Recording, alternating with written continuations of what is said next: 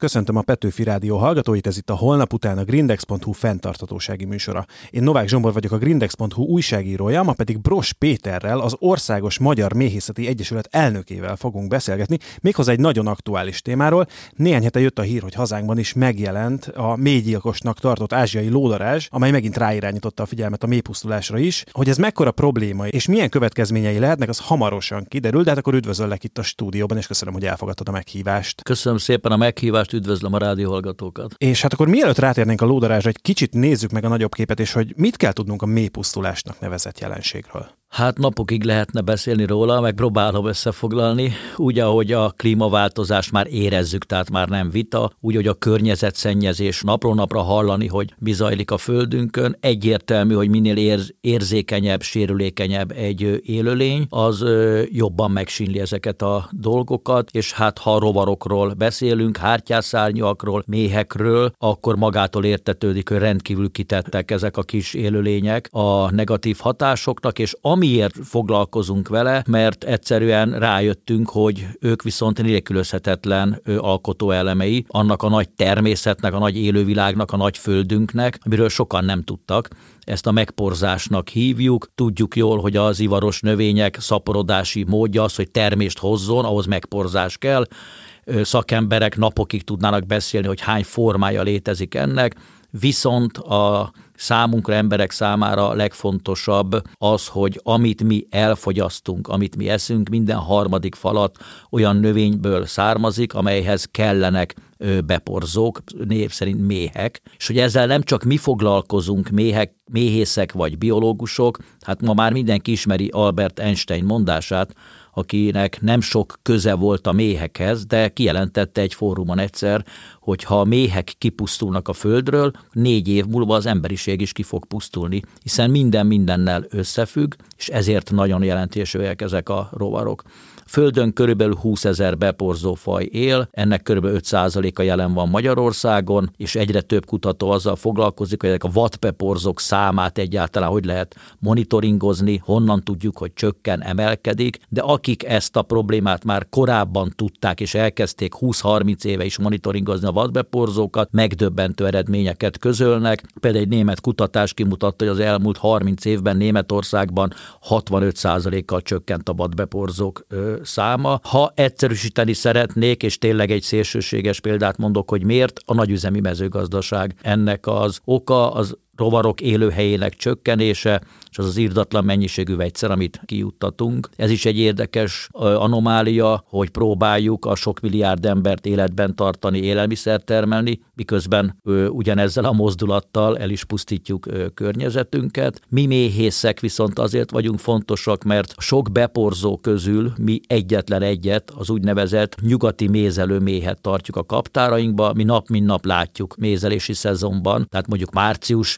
egytől méhészeti szezonnak hívjuk ö, október közepéig az évnek az időszakát, és mi napin, naponta találkozunk az állatainkkal. Én magam is közel 40 éve, most már 36 éve méhészkedem, és látom azt, hogy 36 évvel ezelőtt mennyivel vitálisabbak, életerősebbek voltak a méheim, mint ma, tehát mi úgymond bioindikátorai vagyunk annak a folyamatnak, amiről beszélünk, és ezért vagyunk mi méhészek azok, akik felhívjuk mindig a figyelmet arra, hogy valami probléma van, figyeljünk oda. Tehát akkor, ha jól értem, amikor azt mondjuk, hogy mélypusztulás, akkor nem csak a méhekre gondolunk, hanem úgy általában a beporzó rovarokra. Abszolút így van. Arra még egyszer mondom, 20 ezer beporzó méhfajra gondolunk, amelyek közül számos már el is tűnt. Pontosan ezekre a hártyászárnyakra gondolunk, és mi méhészek, mikor méhpusztulásról beszélünk, beszélünk, akkor kettő dolgot különböztetünk meg. Az egyik, amikor kompletten kiürülnek a kaptárak. Ki emlékszik, kb. 20 évvel ezelőtt volt egy ilyen folyamat az Egyesült Államokban, amit ugye angolul, egy angol szó rövidítéséből CCD-nek hívnak, egy titokzatos családösszeomlás magyarul. A szakemberek nyilván mai napig nem jöttek rá, hogy ez mi okozhatta, viszont azon kívül, hogy totál kiürülnek a kaptáraink, van egy másik folyamat is, amit mi méhcsaládpusztulásnak hívunk. Ezt röviden úgy tudom elmagyarázni, hogy a méhcsalád szuperorganizmus, ezt ugye biológusok már leírták. Szuperorganizmus azt jelenti, hogy hiába áll télen 20 ezer egyedből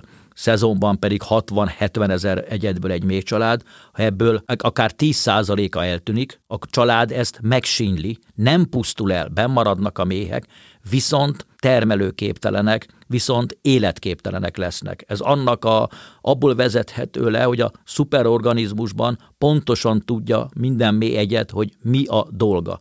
És például a mély családnak, mikor 60-70 ezer egyed van nyáron a kaptárban, körülbelül a fele kiár dolgozni.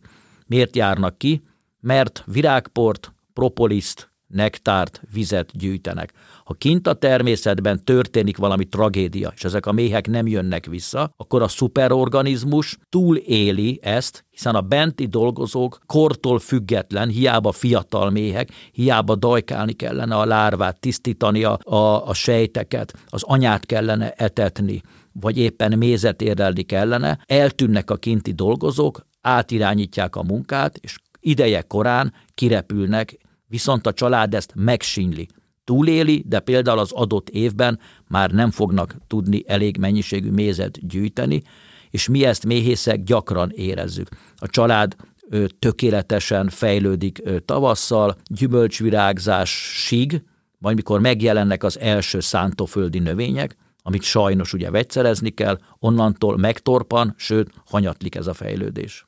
No, hát akkor most megnéztük, hogy mit értünk mélypusztulás alatt, vagy legalábbis mit értünk emberi eredetű mélypusztulás alatt, hiszen most már egyértelmű, hogy akkor ez a mi számlánkra írható. Viszont most Magyarországon is megjelent egy olyan faj, egy olyan rovarfaj, amely szintén oka lehet a mélypusztulásnak, ez pedig az ázsiai lódarázs. De hát akkor Péter, mit kell tudnunk erről a rovarról? Kezdem azzal, hogy amit mondtál, hogy az ember által okozott mélypusztulások, sajnos a darázsról is az ember tehet. Ha ezt összefoglalom, globalizációnak hívjuk azt a folyamatot, hogy a mezőgazdaságban megjelennek olyan károkozók, kórokozók, amik az evolúció során soha nem voltak jelen, és logikusan nekünk egy őshonos méhünk van, ez a krajnainak elnevezett méh itt a Kárpát-medencében, az elmúlt 40 évben sajnos a globalizáció miatt találkozott olyan károkozókkal, amelyek egyszer nem volt felkészülve. Ahonnan ez a károkozó jön, ott a gazdaszervezet az evolúció során felépítette a védekezési mechanizmusát, de mivel egy-két év alatt hirtelen itt vannak, ö, nem tudunk mi mit kezdeni vele. Nekünk méhészeknek kell segíteni a méheket. Érdekességként, hogy említsem meg, 1978-ban jött be keletről az úgynevezett ázsiai atka, még régen más volt a latin neve, mint ma, mert pontosan azt se tudták, hogy honnan származik. Ez az atka elterjedt azóta a világon, ez szívja a méhünknek nem csak a vérét, idegen szóval ugye a hemolimfáját, hanem a zsírtestjéből is táplálkozik. Ha magára hagynánk hagynánk egy méh családot, egy-másfél éven belül elpusztulna, mi méhészek védjük meg.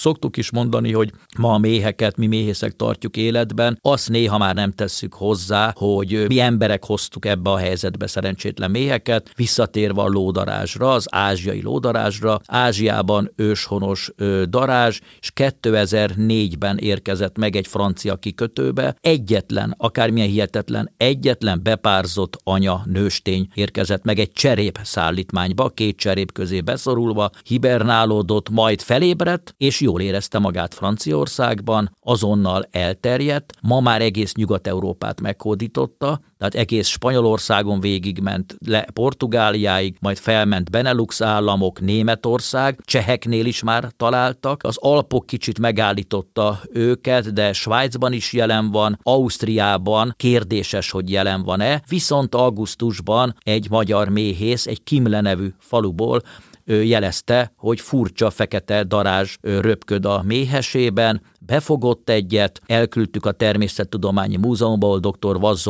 zoológus azonosította, hogy ez bizony sajnos az ázsiai ö, lódarázs, mivel Szlovákiában nincsen jelen Ugye tudni kell, hogy Kimle a Kisalföldön van, a Mosoni Duna mellett, fontos, amit most mondok, az M1-es autópálya mellett, 10 kilométerre Szlovákiától, 15 Ausztriától, és kiderült, hogy Ausztriában sincs még jelen osztrák méhészek, szerint csak téves riasztások voltak. Ez úgy néz ki, hogy egy egyedi, lokális megjelenése, hogy jöhetett ide a darázs, úgy, ahogy 19 évvel ezelőtt Franciaországba egy Nyugat-Európából az M1-esen közlekedő teherautónak a szállítmányába lehetett tavasszal egy bepárzott nőstény, és ö, Kimle településen jól érezte magát, megcsinálta az elsődleges, úgynevezett elsődleges fészkét. Tudni kell, hogy ez egy kicsit kisebb méretű darázs, mint a mi őshonos európai, tehát a Vespa gabrong, és ugyanaz viszont a biológiája, megcsinálja az elsődleges fészket, először az elsődleges fészekben, egy embriófészekben 10-30 darázs egyedet ő maga nevel fel, a bepárzott anya,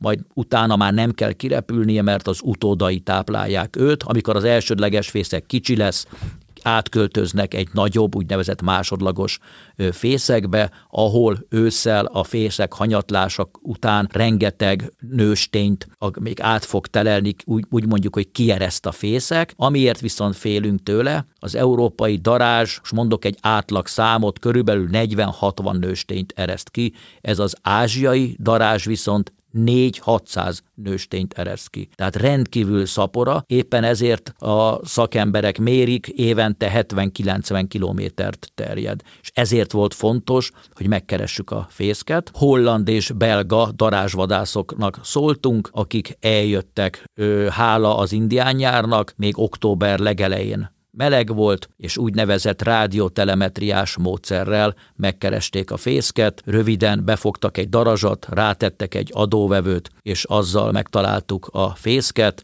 Mosoni Duna mellett egy hatalmas akácfa legtetején volt, tűzoltók segítségével eltávolítottuk a fészket és likvidáltuk a méheket. Az Egyesületünk feladata, hogy darás csapdákat fog a környéken kiosztani, és tavasszal megnézzük, hogy mi a helyzet. Ha nem találunk, akkor jó sok évet nyertünk, úgy néz ki, hogy sikerült likvidálni a darazsat, de ha találunk újra darazsat, akkor sajnos ki lehet jelenteni, hogy már örökre itt fog maradni. És akkor még azt mondd el kérlek, hogy miért jelent problémát, hogy miért veszélyes ez a darázs? Azért veszélyes, mert mint említettem, rendkívül szapora, és fő tápláléka a mézelőméh. Tehát az a méh, amit mi méhészek tartunk, és különösen nyáron, nyár végén rászáll úgynevezett, tehát megtanulja, rendkívül különben intelligens rovar, megtanulja, hol vannak a környék méhesei, és francia tapasztalatok alapján képes kiírtani akár 40-60 családos méhészetet, folyamatosan rá száll szó szerint megzabálja a kirepülő méheinket. Megnéztük azt, hogy miért jelent problémát az ázsiai lódarás, meg hogy egy általában hogyan került ide. Viszont most nézzük meg azt, hogy mindez mit jelent a méhészekre nézve, magyarországi méhészek szempontjából milyen problémákat jelentenek ezek a kihívások. Hát kezdem ott, hogy amikor még nagyapáink méhészkedtek, szinte gondtalanul lehetett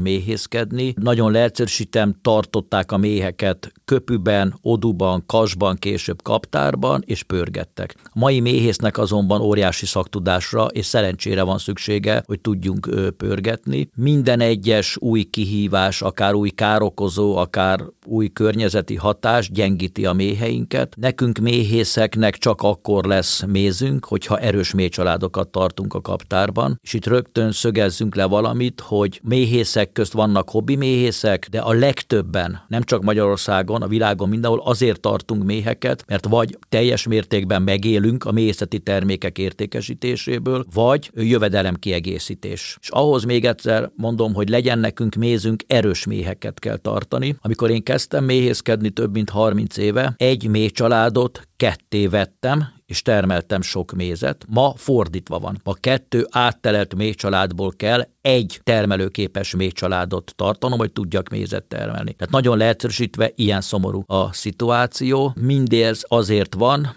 mert, mint említettem, az úgynevezett kiáró méhek, amik elhagyják a kaptárt és kint dolgoznak, sokkal rövidebb életük van, kevesebb ideig élnek, mint ö, régebben, ezért az anya nem győzi ezt a ideje korán elpusztult méheket pótolni. A rádióhallgatók értsék, óriási munkát végez bent egy méhanya, szezonban képes naponta 1500-2000 petét letenni 24 óra alatt, de sokszor ez is kevés ahhoz, hogy mi tudjunk pörgetni. Néhány számot azért hagy mondjak, Magyarországon körülbelül 20 ezeren foglalkoznak méhészkedéssel, és 1 millió 200 ezer méh család van. Ezt pontosan tudjuk ezt a számot, mert hál' Istennek Magyarországon van egy olyan jogszabály, minden méhésznek ősszel kötelező beengednie a portájára a méhesére egy úgynevezett méhegészségügyi felelőst, ki átnézi méhegészségügyi szempontból a családját, viszont fel is írja, hogy hány van, tehát ez egy pontos szám. Körülbelül évente 30 ezer tonna mézet termelünk, ez 10 a az Európai Unió méztermelésének. Sok méhész van, nagy méhész nemzet vagyunk, és akácunk miatt világon is híres méhész nemzet, mert nálunk van a Európai Unió akácerdeinek kétharmada, tehát sok akácmézet termelünk. Egy baj van viszont, a másik oldal gyengélkedik, ez pedig a rádióhallgatók oldala. Kevés mézet eszünk, mindössze egy kilogrammot eszünk fejenként évente. Ez egyébként mindig így volt, vagy ez egy tendencia?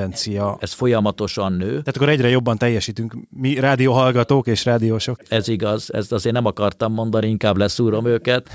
A 90-es évek elején, amikor is elkezdtük ezt mérni, akkor még 30 deka volt. Tehát azóta ugye meg háromszorozódott, de tudni kell, hogy egy német például 4 kilomézet teszik évente. Akár egy görögöt is mondhatok, mert nem szabad ezt a télre fogni, hogy ahol tél van, ott esznek. Görögországban ugye folyamatosan jó idő van, mégis a görögök is 5 kiló mézet megesznek egy évben. Nagyon el vagyunk maradva mézfogyasztásilag. De egyébként ez hogy alakult ki, hogy ekkora méhész nemzet vagyunk, és mégis ilyen kevés mézet fogyasztunk? Ez egy érdekes kérdés.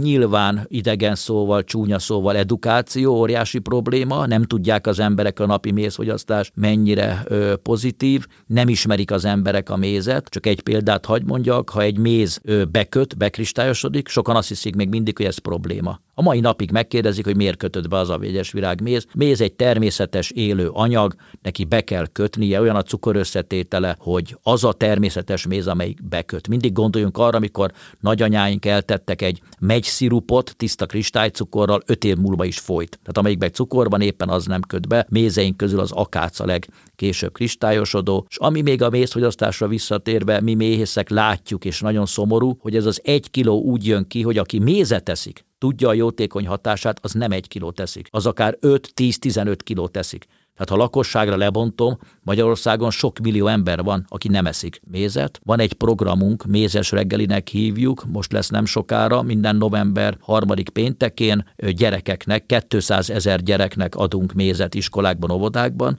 Ezt azért említem most meg, mert én is, amikor ezek a rendezvényeken részt veszek, minden évben van olyan alsó tagozatos kisgyermek, aki rám néz, és azt mondja, hogy milyen finom ez. Mondom, az otthoni mézed nem ilyen finom. Azt mondja, otthon nincs méz, most teszek életemben először mézet. Tehát ez végtelenül szomorú. Reméljük, hogy ebben lesz változás, mert most megnéztük, hogy a méhészeknek miért fontos a méz termelés, ugye ez a bevételi forrásuk ebből élnek, meg hát azt is, hogy az embereknek miért fontos az, hogy mézet fogyasszanak, viszont egy picit nézzük meg azt is, hogy miért fontosak a méhek, milyen milyen hasznuk van, és, és mi történik a világnak azon részein, ahol már nincsenek méhek? Nagyon fontos, amit kérdezel, sőt ez a legfontosabb, hiszen mi méhészek abból élünk, amit a kaptárból kiszedünk, mézet értékesítünk, virágport, mépempőt, propoliszt, viaszt, viszont ha összeadjuk, amit mi magyar méhészek vagy az uniós méhészek eladunk méhészeti termékek, annak kijön egy nagy szám, ennek többszöröse, egyes számítások szerint 50, más számítások szerint százszoros értéke az,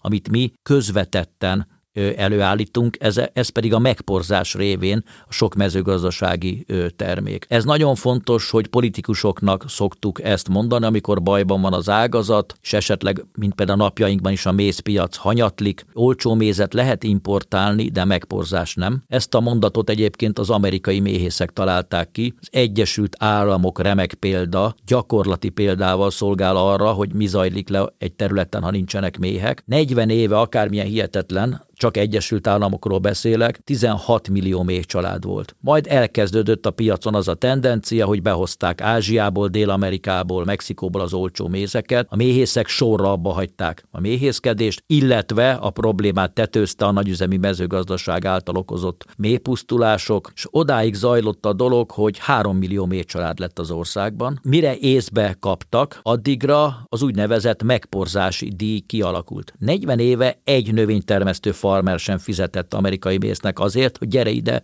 porozd meg a növényeimet. Ma egyes számítások szerint, most mondok egy összeget, akármilyen hihetetlen is, de igaz, 2 milliárd dollárt fizetnek ki Amerikában megporzási díjra egy év alatt. Egyetlen méh családért, hogy csak mandulára elvigye a méhész, 260 dollárt kap a méhész, plusz az úti költségét is kifizeti a mandula termesztő farmer. És nem beszéltünk itt floridai narancs citromültetvényekről, akkor kicsit a keleti parton északabbra a Amerikában rendkívül kedvelt víziáfonya ültetvényekről, a kabakosokról, a lucernáról. Tudjuk, hogy ha már környezeti műsorról beszélünk, említsük meg az amerikai orvász, óriási szarvasmarha telepeket, hát oda is lucerna kell. Lucerna mag viszont nincsen beporzók nélkül.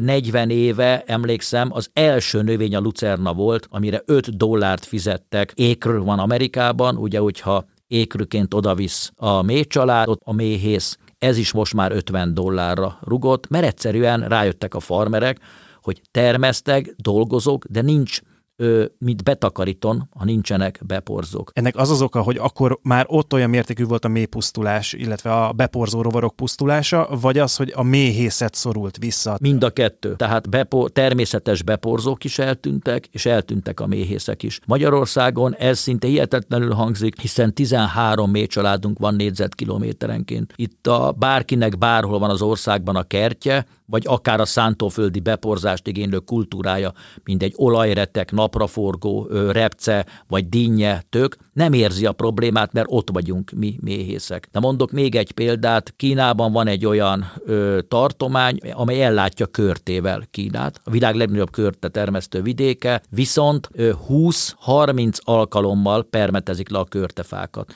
Ez odáig vezetett, hogy körülbelül 15-20 éve eltűntek a beporzók. Totálisan ökológiai sivatag lett az a környék, a beporzók nyilván, hogy eltűntek, madarak sincsenek különben, és ott a kínai körtetermesztők kézzel szedik le a virágport, megszárítják, majd sterilizált eszközökkel, nagyon egyszerűen kézzel porozzák be újra a növényeket, mert nincsenek beporzók. Erről számtalan fénykép volt, magyarok is már voltak, kint szemtanúi voltak, tehát az is a példája annak, hogyha nincsenek beporzók, akkor egyszerűen nincsen termés, és az Európai Unió politikusainak mi, mészek mindig ezt mondjuk, az amerikai példa lebegjen előttünk, próbáljuk óvni a méhészeket, mi soha nem támogatást kérünk, mi azt kérjük, hogy legyen tisztességes mézpiac. Tudni kell, hogy az Európai Unió félig önellátó mézből, tehát akárhol termelem meg a mézet, legyen ez Magyarország, Románia, Bulgária, Spanyolország, helye kell, hogy legyen a piacon ennek a méznek. Egyébként, ha méhészek abba hagynák a méhészkedést, akkor nagyon komoly ökológiai katasztrófa lépne fel. A méhészet, illetve a beporzó rovaroknak a visszaszorulása egyfajta indikátora is a környezetszennyezésnek, de ha jól értem, arra felé is mutat a történet, történet, hogy minél inkább az ökológiai mezőgazdaság lenne az, ami felé mennünk kell, hiszen az az, ami mellett a rovarok nem pusztulnak el. Ez pontosan így van, és egy gyakorlati példával hagy szemléltessem ezt. Finn méhészek mesélték, hogy Finnországban vannak olyan farmerek, akik kérik, hogy tegyél le oda öt méh családot. És a méhész megkérdezte, hogy miért tegyek le oda öt családot, éppen most nincs is olyan növény, amiről én tudnék mézet. Kifizetem neked azt a veszteséget, ami az okozza, hogy nem nem termelek. Tehát olyan növényt termelek, amely nem ad nektárt, viszont nekem azért kell az öt család, hogy lássam, hogy olyan ökológiai körülmények közt termelek, hogy a méhek életben maradnak. Mert a finn farmer akkor nyugodt, akkor alszik nyugodtan, hogyha olyan terméket dob a piacra olyan terményt ad el, amiben nincs vegyszer. Tehát rendkívül érdekes, hogy a másképp gondolkozó és pozitívan gondolkozó farmerek bioindikátorként használják fel a méheket. És akkor itt a műsor végére kanyarodva nézzük meg egy picit azt is, hogy az átlagember mit tud tenni azért, hogy a mélypusztulást megállítsuk, vagy tompítsuk, lassítsuk. Aki az egész műsort hallgatta, az nyilván tudja, hogy miért fogom először azt mondani, hogy magyar mézet fogyasszunk. Hiszen, hogyha magyar mézet eszünk, különösen ott, ahol lakunk, a környezetünkből, a termelőtől veszünk mézet, akkor bevételt adunk egy olyan embernek, aki gyakorlatilag tenyészállatként tartja továbbra is azokat a beporzókat, akik miatt a kertemben lesz majd körte, alma, szilva, barack. Tehát ez egy körforgás, támogassuk azzal a környékünkön lakó méhészeket, hogy tőlük vesszük a mézet. A következő pedig, hogy éljünk úgy is, hogy legyünk beporzó barátok. Úgy, hogy vannak már madár barát kertek, legyenek beporzó barát kertek is, is, tegyünk ki kis itatókat például, ahol a méhenknek ugyanúgy szüksége van nyáron a vízre, ültessünk olyan növényeket, amelyeket hagyjunk virágba menni, és virágport nektárt szolgáltassunk. Melyek ezek? Én egy összefoglaló nevet mondok, gyógynövények, konyhakerti növények, mind remek ö, mélegelő. Hogyha van füvünk, csak próbáljuk ki egy kicsit, hogy a kerítés mellett vágjuk körbe, ne rohadjon szét a kerítés, de középen néhány négyzetmétert hagyjunk meg, vagy egy szabályos négyzetet, vagy egy kört. Hogyha ott a füvet hagyjuk megnőni, pillanatok alatt gyönyörű virágos, vadvirágos rész lesz, és a gyerekek nagyon fogják élvezni az odavonzott rovarok, hogy táplálkoznak, majd később ezt nyilván levághatjuk, hogyha ott már a virágtakaró ö, megszűnt. Bokrokat, vegyünk olyan bokrokat, érdeklődjünk faiskolákban, melyek szintén mélegelőek, mélegelő bokrok. Az egyik például legismertebb, akár a kék szakált mondhatom, gyönyörű szép beporzók szoktak rá járni. De aki emeletes házban lakik, ő is egy balkonláda elég arra, hogy olyan növényt ültessen, amely táplálékul szolgál a beporzóknak. Tehát számtalan módja van, hogy tudunk segíteni a beporzókon. Akkor buzdítanék mindenki, hogy egyrészt fogyasszon magyar mézet, másrészt pedig próbáljuk segíteni a beporzókat azzal, hogy olyan mélegelőket alakítunk ki, ahogy hallottuk, akár egy balkon ládában, amelyek segítik ezeket a nagyon jótékony rovarokat. És köszönöm szépen Bros Péternek, hogy a vendégünk volt. Köszönöm szépen a meghívást. Legyen minden napotok mézes nap. Nektek pedig nagyon köszönöm, hogy velünk tartottatok itt a Petőfi Rádión a holnap utánnal a grindex.hu fenntartatósági műsorával. Jövő héten újra izgalmas témákkal érkezünk, addig is olvassátok a grindex.hu-t, és kövessetek minket a közösségi felületeinken. Sziasztok!